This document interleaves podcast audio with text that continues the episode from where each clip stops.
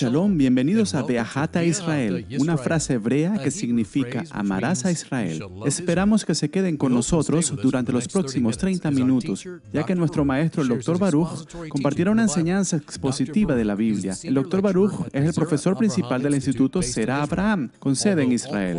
Aunque todos los cursos en el instituto se imparten en hebreo, el Dr. Baruch se complace en compartir este video semanal en español. Para obtener más información, por favor, visite la página Una sola palabra, loveisrael.org. Aquí les dejo con el maestro Baruch y la lección de hoy. Cuando miramos la palabra de Dios, vemos que las personas que tienen una relación personal con el Mesías Yeshua tenían poder. Es decir, que Dios los usó para lograr cosas. Desafortunadamente, hoy no estamos viendo las mismas señales y prodigios. No estamos viendo el efecto del Espíritu Santo en la medida en que lo vimos en el primer siglo. No estamos viendo su poder siendo liberado a través del cuerpo de creyentes. Y aunque puede haber varias razones para eso, una de ellas es el hecho de que hoy en día el cuerpo de creyentes es analfabeto teológicamente, es decir, no estamos aprendiendo la verdad teológica. No nos enseñan las doctrinas que tienen que ver con la verdad de las escrituras aplicarlas a nuestra vida para que el poder pueda ser liberado y las personas puedan ver la gloria de Dios a través de su pueblo. Bueno, lo que vamos a hacer hoy es comenzar un estudio de varias partes de la epístola de Pablo a los Efesios. Entonces, con eso dicho, saque su Biblia y mire conmigo al libro de Efesios, capítulo 1. Ahora, una vez más, tal como vimos en nuestro estudio de Gálatas, Pablo está muy preocupado de que se le entienda como un apóstol. Ahora tenemos que entender lo que Pablo quiere decir y lo que no quiere decir. Cuando Pablo usa el término apóstol, no está tratando de impresionar a la gente con algún título. Lo que está tratando de compartir con las personas que Dios lo envió. Que no es un título que está enfatizando, sino un cargo, un rol, un servicio al que ha sido designado. Entonces leemos en el versículo 1, Pablo, apóstol del Mesías Yeshua, por medio de la voluntad de Dios para los santos, los que están en Efeso aún, aún es la palabra kai en griego. Usualmente significa y, pero aquí puede significar algo que produce una cualidad enfática. Él dice, incluso los santos en Efeso, él quiere enfatizar los que son fieles en el Mesías Yeshua.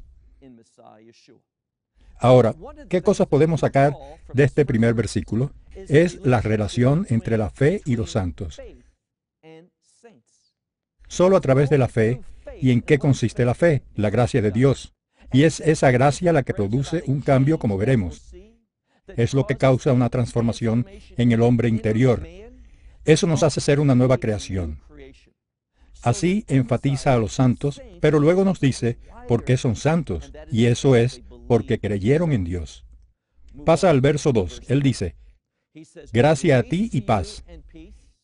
Y es este el orden correcto. Casi sin excepción, él habla sobre la gracia y luego paz. Porque sin la gracia de Dios no hay paz. Y la paz no es la ausencia de violencia, todo lo contrario. Paz es el cumplimiento de la voluntad de Dios y hasta que seas receptor de la gracia de Dios, nunca serás capaz de llevar a cabo sus propósitos, sus planes, que es cumplir su voluntad. Entonces, gracia a ti y paz de Dios, nuestro Padre y Señor Yeshua el Mesías.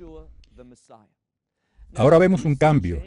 Anteriormente mencionó previamente a Dios primero y luego a Yeshua, y ahora vemos todo lo contrario para mostrar la intimidad de la unión entre Dios el Padre y Dios el Hijo.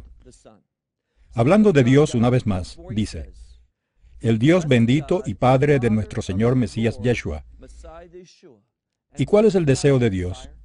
¿Qué les está enseñando Pablo en esta epístola? Que Dios quiere hacer algo, que Dios quiere, y mira lo que dice en el medio del versículo 3, el que nos ha bendecido con toda bendición espiritual en los cielos. Ahora nota esa frase en los cielos. En los cielos es sinónimo del reino. Entonces, lo que Pablo está tratando de decir o compartir aquí, usando ese término en los cielos, es que necesitamos tener una perspectiva del reino. Lo que Dios va a hacer es bendecirnos para que podamos ejemplificar, demostrar la verdad del reino, ese carácter de reino del que hablo tanto. Entonces, una vez más, quien nos ha bendecido con toda bendición espiritual en los cielos, en el Mesías. Ahora, dicho sea de paso, esta es la segunda vez que vemos esta expresión en el Mesías. Quiero compartir con ustedes que en este primer capítulo, Pablo usa la expresión en el Mesías o en Yeshua una y otra y otra vez. De lo que él está hablando aquí es de la salvación. Esta es una gran epístola que nos describe la verdad de la salvación. Y lo que él quiere decir es que no hay salvación fuera del Mesías, que tienes que estar en él. Y no solo se trata de la salvación, sino del resultado de la salvación, que es la santificación. Este cambio, por el cual la voluntad, los propósitos, la santidad, la justicia de Dios y su gloria se manifiesta a través de su pueblo. Entonces, todo es condicional en qué? En Él. Que estamos en el Mesías Yeshua por medio de la fe que fue puesta a nuestra disposición por la gracia de Dios. Entonces Él nos bendijo con cada bendición espiritual, una bendición del reino, pero tiene que ser en el Mesías. Verso 4. Ahora en el versículo 4 encontramos un término muy significativo. Muchas veces, muchas Biblias, quieren usar el término Dios elegido. Esto está bien mientras comprendamos lo que es este término. Es la palabra bíblica para simplemente elegir. Que Dios eligió, y debemos recordar que todo lo que se dice en este pasaje de las Escrituras tiene que ver con aquellos. Es solo relevante para aquellos que están en Él. ¿Cómo nos encontramos en Él? Ejerciendo la fe. ¿Quién es la fuente de esa fe? Dios es. Dios proporciona fe, pero, no obstante, debemos apoderarnos de ella. Ahora, debemos ser muy cuidadosos con esto. Sabemos que la salvación, y veremos esto especialmente cuando entremos en el capítulo 2, es un resultado de la gracia de Dios. Pero alguien que recibe esa gracia de ninguna manera puede decir que participó en la salvación. Que porque la recibió, él hizo parte del trabajo de salvación. Lejos de eso. Ahora tenemos que realizar otra doctrina. Y esa es la doctrina de la depravación total.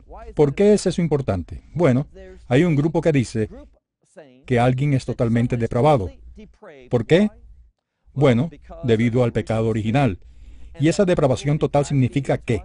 Significa que esa persona no puede hacer nada que sea bueno. Bueno, si se refiere a la depravación total basada en el hecho de que no podemos salvarnos, estoy de acuerdo con eso. Pero tenemos que entender lo que revela la Escritura.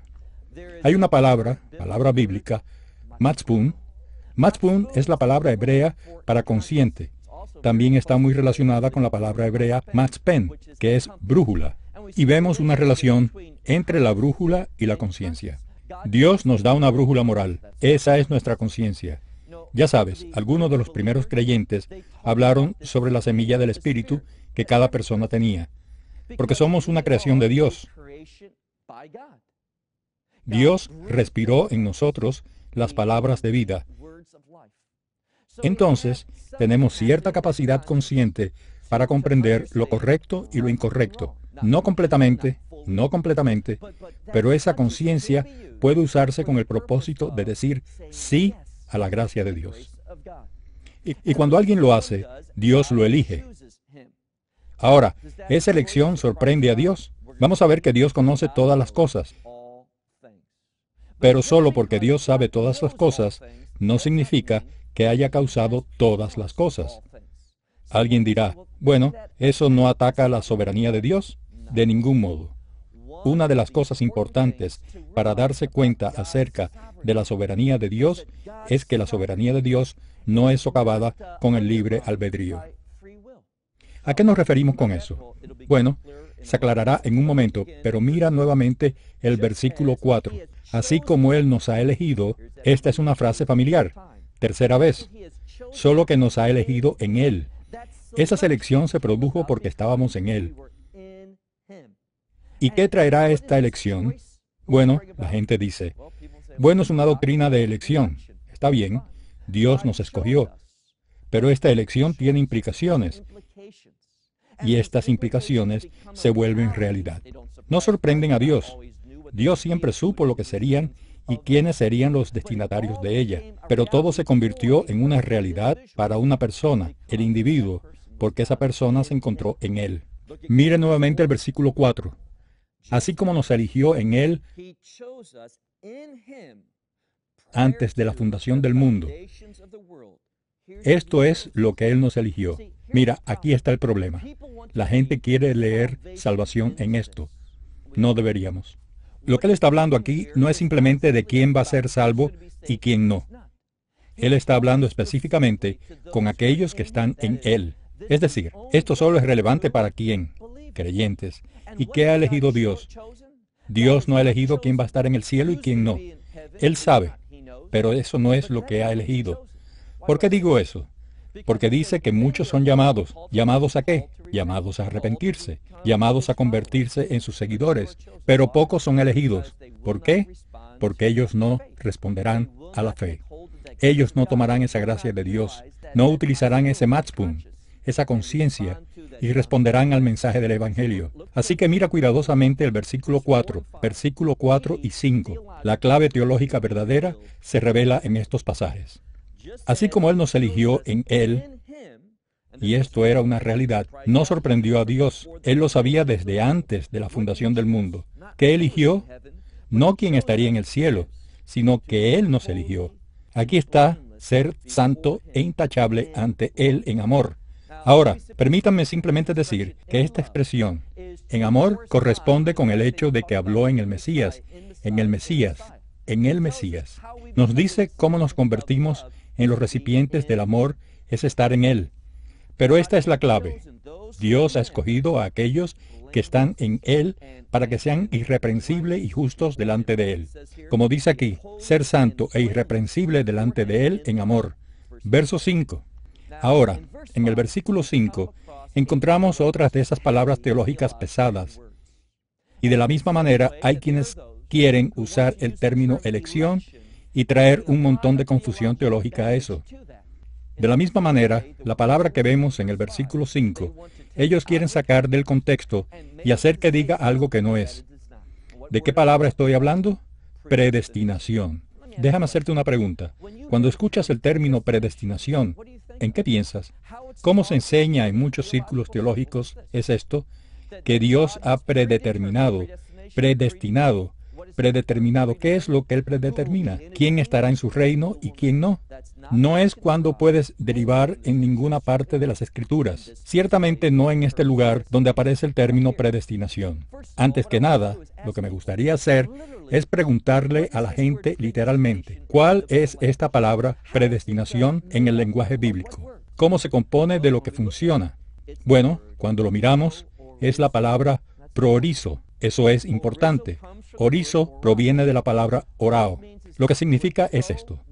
La palabra pro significa antes y la palabra orao significa ver. Entonces dice, lo que Dios ha visto de antemano. ¿Qué es lo que ha visto? Bueno, solo lo que hemos aprendido. Dios ha visto de antemano quién será santo e irreprensible en él. No es una palabra causal. Dios simplemente lo vio. ¿Y por qué lo vio? Porque Él es el autor de eso. ¿Por qué es eso tan importante? Él lo ha hecho realidad. Él ha presentado el Evangelio, los medios para hacerlo realidad. Pero una vez más, todo lo que estamos estudiando solo es relevante para quién, para aquellos que están en Él. Así que mira de nuevo el versículo 5. Esta palabra proorizo, esta palabra orizo, nos dicen los eruditos, tiene que ver con cortar un patrón. Fue usado fuera del lenguaje bíblico que es el griego del Nuevo Testamento.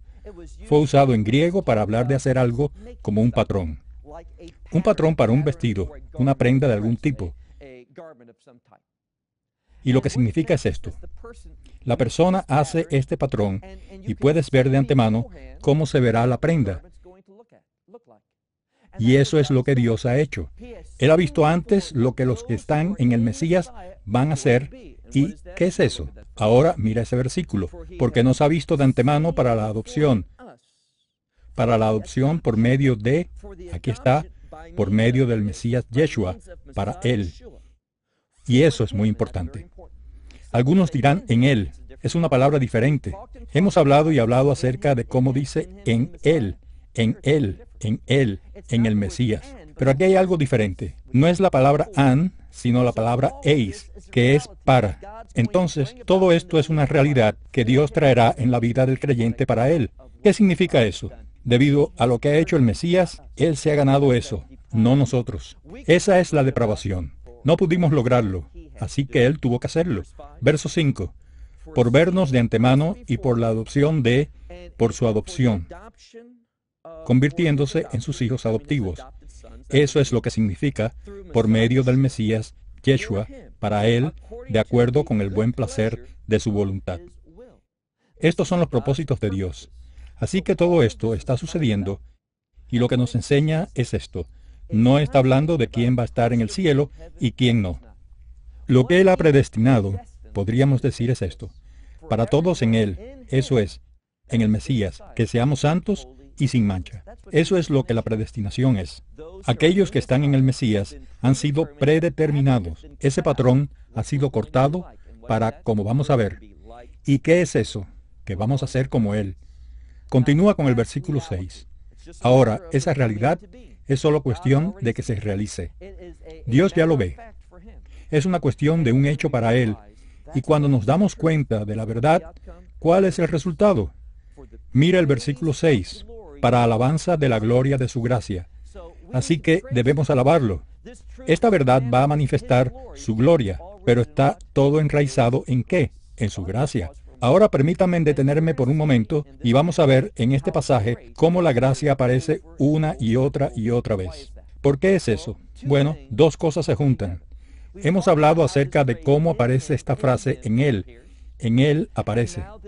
Y ahora esta frase gracia. ¿Cómo entramos en Él? Por la gracia de Dios. Usando esa brújula moral, esa verdad ética que Dios ha plantado dentro de cada persona, esa conciencia, para que cuando la palabra de Dios nos hable, que no paremos al Espíritu Santo, que no lo contristemos, que no nos rebelemos contra Él, que no endurezcamos nuestros corazones, pero más bien que nos sometamos. Esto es lo que la conciencia nos induce a hacer. Nuestra naturaleza carnal puede rechazar eso y muchas personas lo hacen, pero tenemos la habilidad de Dios para recibir su verdad. Entonces, el versículo 6, para alabanza de la gloria de su gracia que Él, y alguna Biblia simplemente dicen que fuimos aceptados. No dice eso. Es la misma palabra para gracia, pero simplemente en la forma verbal. Entonces todo esto sucedió porque literalmente dice que Él había tenido gracia con nosotros. ¿En qué?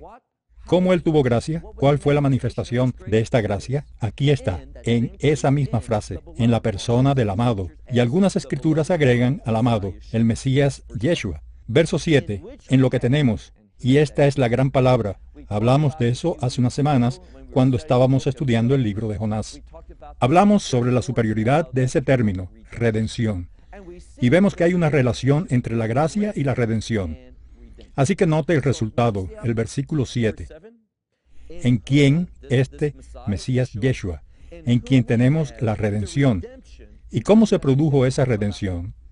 se produjo por buenas obras, ¿no? Eso no es lo que dice. Sucedió esta redención a través de su sangre. Y es solo por su sangre que encontramos el perdón de los pecados de acuerdo a la riqueza de, y regresamos a donde comenzó este versículo, su gracia. Entonces, su gracia tiene muchos resultados en nuestra vida. Causa la salvación, trae redención. ¿Y qué es la redención? Bueno, la redención y la salvación están intrínsecamente relacionadas, pero la redención habla del hecho de que nos convertimos en la propiedad de Dios por su compra, que nos convertimos en propiedad de Él con la expectativa de que glorifiquemos a Dios con nuestra vida. Es por eso que alguien responde a la gracia de Dios, porque desean alejarse del pecado tanto un estilo de vida pecaminoso como las consecuencias del pecado, y quieren volverse a Dios y manifestar su gloria. Así que fíjense en lo que dice. Porque ustedes han sido redimidos. Tenemos redención por medio de su sangre, el perdón de nuestras ofensas según la riqueza de su gracia. ¿Qué? Verso 8. ¿Qué? Y me encanta esta palabra. Esta palabra es sobre abundante. Eso es que Dios fue extremadamente grande en esta gracia. Entonces, ¿qué sobreabunda en nosotros con toda sabiduría y todo conocimiento? Ahora aquí hay una verdad importante. Si esta gracia fue solo para el propósito de la salvación, eso es solo para el propósito de entrar en el reino de Dios. ¿Por qué sería tan importante que tengamos la abundancia de sabiduría y conocimiento? Porque esta gracia no solo tiene una influencia salvadora en nuestra vida, sino también una santificadora. ¿Qué significa eso? Esta gracia te distingue para los propósitos de Dios, que podemos servirle, ¿dónde? En esta edad presente, que podamos manifestar su carácter, esto es, manifestar su gloria, para que otros se vuelvan hacia Él. Así que nota que leemos, verso 8, que sobreabundó en nosotros con toda sabiduría y conocimiento Verso 9. Que nos dio a conocer el ministerio de su voluntad.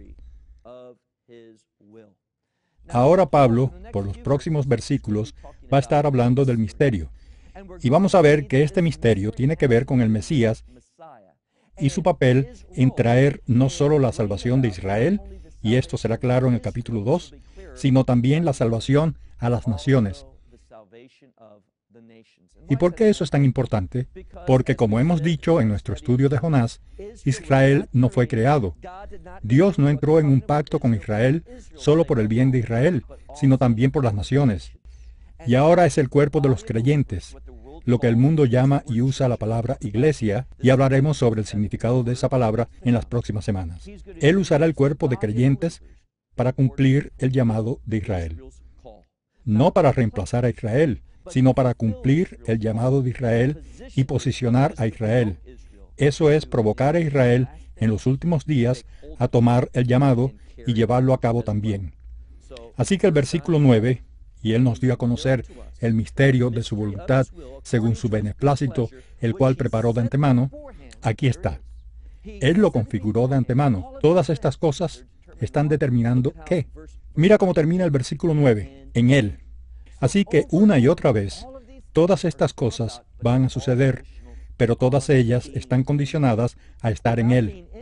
Sin estar en Él, las promesas de Dios, los propósitos de Dios, la voluntad de Dios, no se realizará en tu vida. Ahora las personas oyen eso y quieren decir, bueno, esperen un segundo, Dios es soberano. ¿Cómo puede ser que los propósitos y planes de Dios no se hagan realidad en la vida de una persona? Por rebeldía, por orgullo, por aquellos que endurecieron su corazón y no es Dios. Uno de los principios importantes de las escrituras es ver por qué alguien tiene un corazón duro. Y es porque rechazan la revelación de Dios, al igual que Faraón. Bueno, avance al versículo 10. Vemos aquí para, y algunas Biblias dicen dispensación. Es la palabra que obtenemos, la palabra en inglés economía. Y está hablando aquí en ese sentido. La economía es manejo. Entonces, habla en el versículo 10, para el manejo o la administración del cumplimiento de los tiempos que traerá. Y aquí hay una palabra muy importante. La mayoría de las Biblias lo dejan afuera. Es la palabra cabeza, traer todas las cosas bajo su cabeza, esto es, su señorío.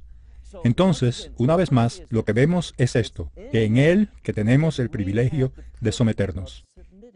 Es solo por la gracia de Dios que tendremos la capacidad de someternos y seremos sometidos.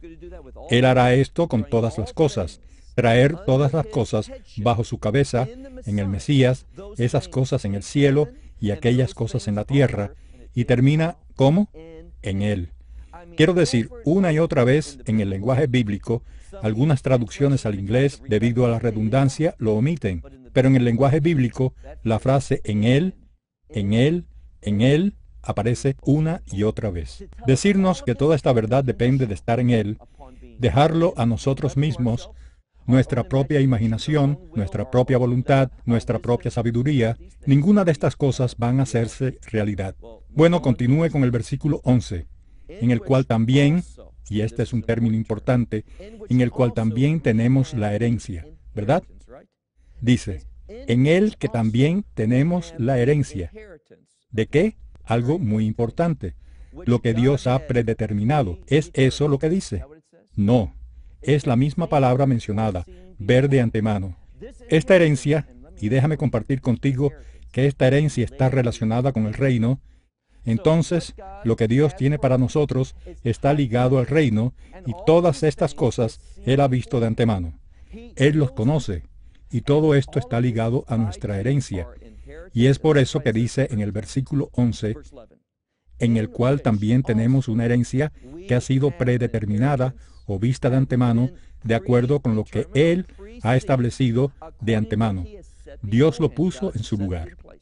Ahora, una de las formas que podemos ver esto es en lo siguiente.